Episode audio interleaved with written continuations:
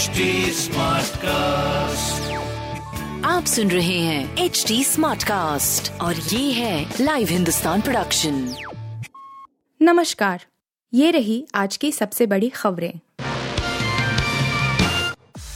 पलामू में अब भी तनाव एक सौ नामजद और एक हज़ार अज्ञात लोगों पर एफ़ झारखंड के पांकी में बुधवार को दो पक्षों में हुई हिंसक झड़प के मामले में पुलिस ने सख्ती बढ़ा दी है।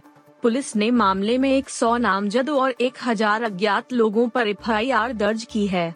इसके साथ ही पुलिस ने तेरह लोगों को गिरफ़्तार किया है। वहीं पूरे पलामू में इंटरनेट पर लगी रोक अब उन्नीस फरवरी के सुबह 10 बजे तक बढ़ा दी गई है। वैसे गुरुवार को पूरा इलाका शांत रहा और कोई अप्रिय घटना नहीं हुई है। नील होंगे यूट्यूब के नए सीईओ, सिलिकॉन वैली में एक और भारतीय का डंका। भारतीय मूल के नील मोहन अब यूट्यूब यूट्यूब के नए सीईओ होंगे। वे सुजन वोजकी की जगह लेंगे। पिछले नौ वर्षों से दुनिया की सबसे बड़ी वीडियो साइट यूट्यूब का नेतृत्व करने वाली सुजन वोजिकी अपनी भूमिका से हट रही हैं। उनकी जगह उनके लंबे समय जूनियर रहे नील मोहन लेंगे। यूट्यूब के कर्मचारियों को भेजे गए एक पत्र में सुजन वोजसिकी ने कहा कि वह अपने परिवार स्वास्थ्य और व्यक्तिगत प्रोजेक्ट्स पर केंद्रित एक नया अध्याय शुरू करने के लिए यूट्यूब छोड़कर जा रही हैं। अमेरिकी भी हो रहे थे जामताड़ा कांड के शिकार। सीबीआई ने किया भंडा फोड़ सीबीआई ने साइबर वित्तीय अपराध के ज़रिए अमेरिका में लोगों को शिकार बना रहे एक बड़े मामले का खुलासा किया है।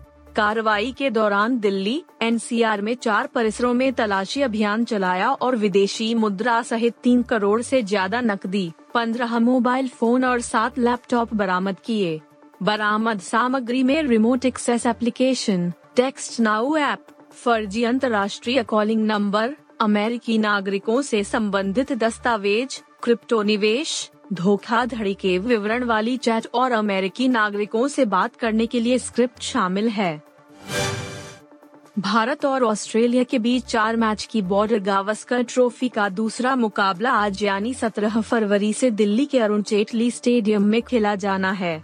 टीम इंडिया सीरीज़ का पहला मैच पारी और 132 रनों से जीतकर 1-0 की बढ़त बना चुकी है। रोहित शर्मा एंड कंपनी की नज़रें दिल्ली में भी कंगारुओं को रौंदकर सीरीज़ में अपना दबदबा बनाने पर होगी। ऐसे में भारत अपनी प्लेइंग इलेवन में बदलाव करेगा या नहीं यह सबसे बड़ा सवाल है। उम्मीद लगाई जा रही है कि रोहित शर्मा अपनी प्लेइंग इलेवन में एक बदलाव कर सकते हैं।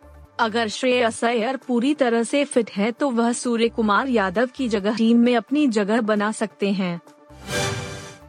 तो निशा केस में दाखिल हुई 524 पेज की चार्जशीट 23 फरवरी को होगी सुनवाई। टीवी एक्ट्रेस तुनिशा शर्मा के कथित आत्महत्या मामले में मुंबई पुलिस ने गुरुवार को चार्जशीट दाखिल की है। तुनिशा केस में टीवी शो अली बाबा दास्तान काबुल। अभिनेता शीजान खान मुख्य आरोपी हैं और अभी जेल में हैं। आरोपी शीजान खान, शीजा खान की जमानत याचिका पर आज यानी शुक्रवार को बॉम्बे हाई कोर्ट में सुनवाई होगी। शीजान ने इससे पहले वसई कोर्ट में जमानत याचिका दाखिल की थी, लेकिन अदालत ने उसे खारिज कर दिया था। वहीं उसके बाद शीजान ने हाई कोर्ट का दरवाज़ा खटखटाया है। आप सुन रहे थे हिंदुस्तान का डेली न्यूज़ रैप, जो एच टी स्मार्ट कास्ट की एक बीटा संस्करण का हिस्सा है।